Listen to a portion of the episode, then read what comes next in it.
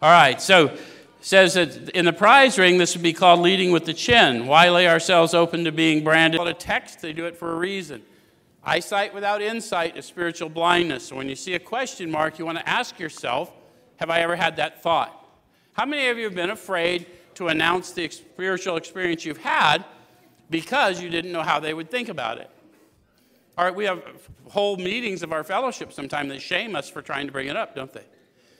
I'm not mad at them. They don't know any better. But the fact is, the only thing that's going to save us is this power within us to live. We've got to boldly declare that since I've come to believe in a power greater than myself, to take a certain attitude toward that power and to do certain simple things, there's been a radical change in my way of living and thinking.